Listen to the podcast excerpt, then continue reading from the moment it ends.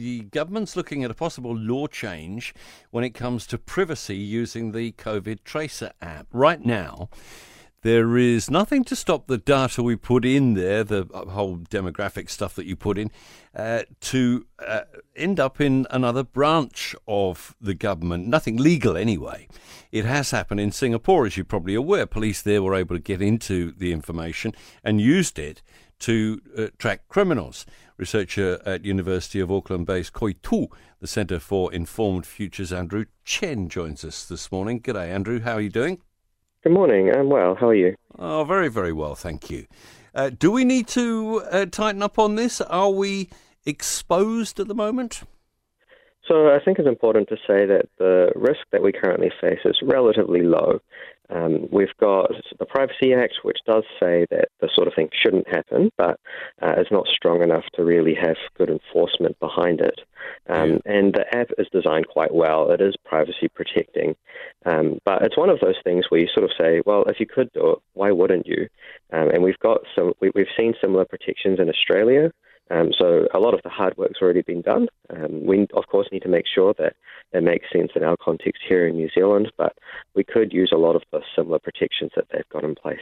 It's about trust, isn't it? And us being able to trust that that information is used for that purpose, the health purpose, and not for anything else.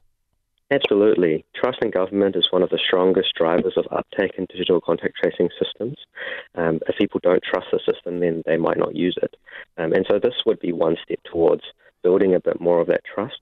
Um, there are sort of two specific circumstances that we're worried about. One would be um, police or intelligence agencies uh, picking up your phone and then um, pulling the data off that phone. Um, oh. Police have already said that they have not and will not do that. Um, but it, it, would be nice to have it written down as a law rather than it being an assurance um, that could change at any time. I mean, obviously, um, if they could get past your your uh, initial password, it would be a breeze to get into that. Oh yes, and they've got the technology that lets them do that if they have physical access to your phone. So they can't sort of hack your phone over the um, internet. But if if you've been arrested for something, for example, and they have a warrant, um, then they can break past that passcode, no problems. What do you think we need to do? So I think that we need to have some legislative protections. Uh, it could be an amendment to the uh, health, um, the Public Health Response Act, or it could be an amendment to the Privacy Act that basically says um, that anybody who uses data collected for contact tracing purposes for any other purpose is uh, in breach of that act, and therefore there will be some penalties. Um, that alone would be a huge step forward in helping people feel just a little bit more comfortable that um, nobody's going to misuse um, the data from the app. I think again, right. it's important to say that um, the, the, the way that the app is designed right now is pretty safe. Um, but there might be other systems out there that people are using. Uh, there might be another system that's produced in the future. So it's not just about NZ COVID tracer, it's about all data that's collected for digital contact tracing.